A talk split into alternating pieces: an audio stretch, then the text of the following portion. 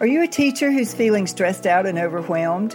Do you worry that you're feeling symptoms of burnout? or are you sure you've already gotten there? Have you started to dream of doing some other kind of job or perhaps pursuing a whole different career? But you don't know what else you're even qualified to do? You don't know how to start a job search? You just feel stuck? If that sounds like you, I promise you're not alone. My name is Kitty Boitnott. I'm a career transition and job search coach, and I specialize in helping burnout teachers just like you deal not only with the stress and overwhelm of your day to day job, but to consider what other careers might be out there waiting for you. Join me for Teachers in Transition. In some episodes, I'll be speaking to stress management techniques and how you can manage your stress on a day to day basis. In other episodes, I'll be talking about career transition.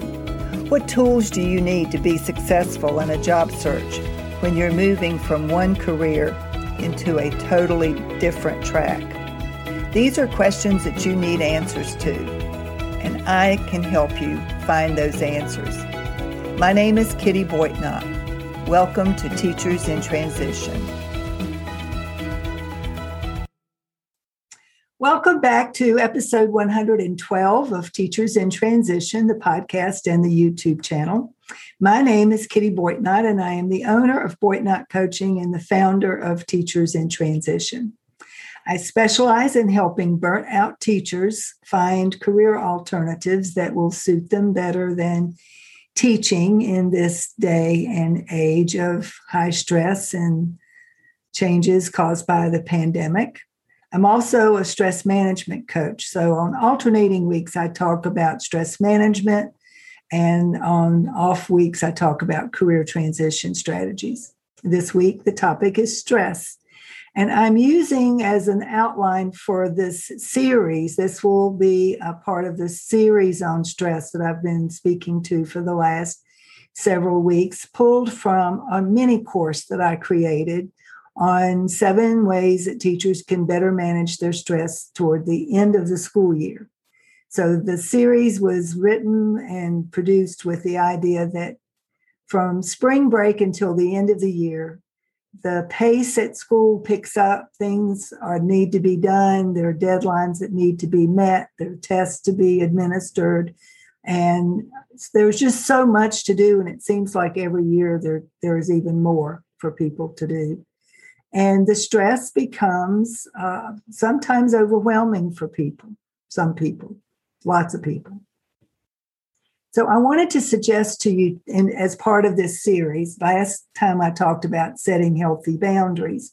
Today i want to talk about the importance of knowing when to ask for help and who you should consider asking for help. Because depending on the situation you may not want to ask just anybody and you need to be careful that you don't ask when you don't really need the help.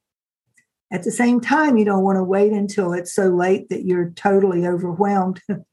I, am remembering years ago when I was a librarian for uh, an elementary school that we got a new teacher. She w- was new to the profession. She had just, she was sort of a career switcher, I guess, because she wasn't wasn't young in this in the same way that a young college graduate would be.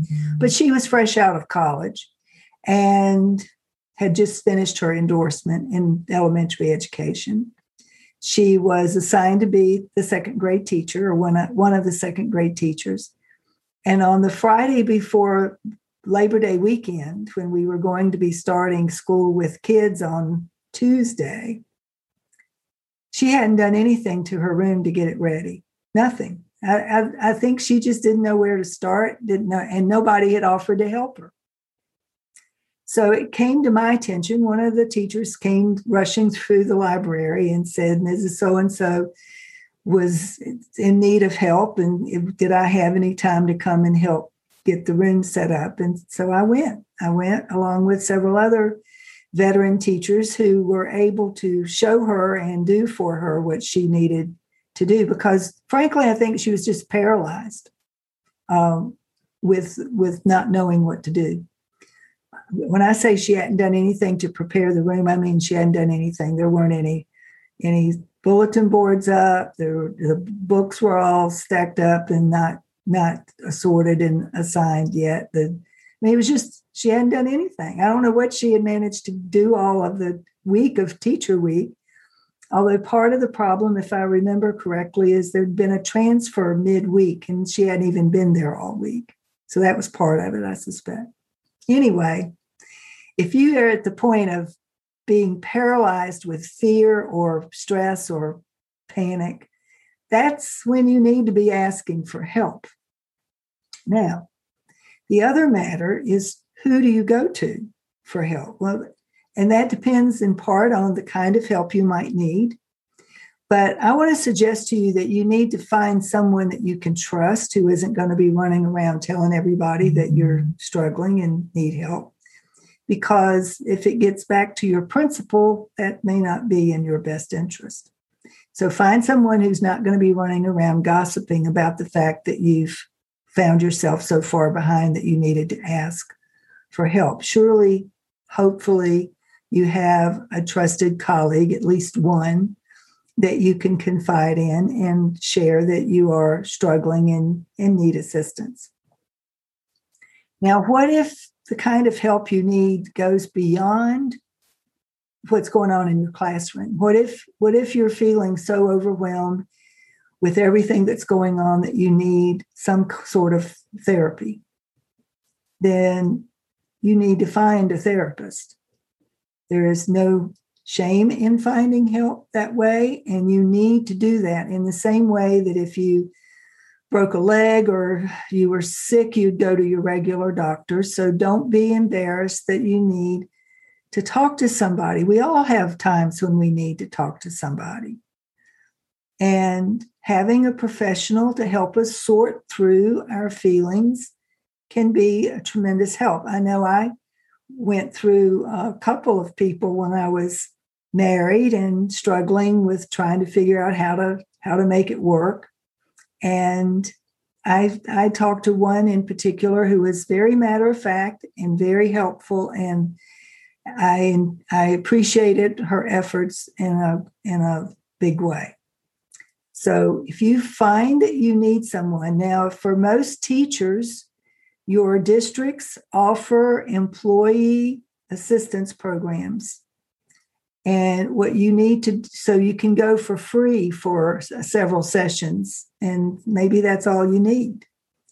But the employee assistance program is a confidential program. You call the number that's provided for you in the district's list of numbers somewhere on their website or in their policy manual you call them you tell them who you, you are but they assign you a number so that your school district will be billed for your visit, but they'll never know that it was you visiting. You'll be given a, a, a number that identifies you in the paperwork, but that's that's all. That way you can go and with some confidentiality share whatever it is you need with the person that you're assigned and you can speak with that person up to uh, when i was when i was going through that process I, I, think it was up to six sessions for any particular issue. And then if you need more than that you can set that up. Most most people's insurance pays at least part of it. The point is not to be afraid to ask for help when you need it. And understand that there there are times when everybody on the planet needs to talk to someone confidentially and and someone who's going to offer a perspective that perhaps you need to hear, a third person ob- objective without any skin in the game opinion about what's going on in your life. Like i said i used it when i was married. Um, it's it's it was necessary at the time. I remember saying when I made the appointment that I'd always felt like I was a good coper, that I was I was known for coping with things. I had coped with loss before, I had coped with lots of things in my life. And yet, while I was married, I was having trouble feeling like I was coping well. And when you have that feeling, it's time, time to ask for help. So gauge yourself and determine are you in need of help or do you perhaps know someone who needs help? Sometimes you can see where other people are struggling and they're in denial about it themselves and you just need to step up and offer yourself as as a helper so keep an eye out right now this is a time for teachers to stick together and to hang in there and help each other especially after this year which has been a year from hell for most teachers. To get everything done to get all of the paperwork completed to get your kids off for the summer and then to prepare you, you'll be preparing for next year before you even get a chance to take a deep breath i suspect. Unless you decide to start looking for something else which i can help with if that's what you decide you need to do every job has its own particular type of stress. Let's face it there's there aren't any jobs out there that are totally stress free and you'd be bored if if there were jobs like that that that you had. If you didn't have any excitement going on in your life you'd be bored to death. But there's a difference between having challenging stress that makes you stretched a little bit out of your comfort zone and challenges you to step it up and do a, a better job and the stress that feels like it's crushing you so identify the difference and figure out what you need to do to get the help that you need. If you want to talk to me about it, you can make an appointment at teachersintransition.com forward slash calendar. I offer complimentary discovery session, and you can make an appointment through that link, uh, teachersintransition.com forward slash calendar. Or you can email me at kittyboitnott at gmail.com. So that's it for today. Just don't forget to ask for help when you need it. And I'll be seeing you next week. In the meantime, if you would review this podcast so other people can find it, uh, perhaps they'll find these messages useful for them as well.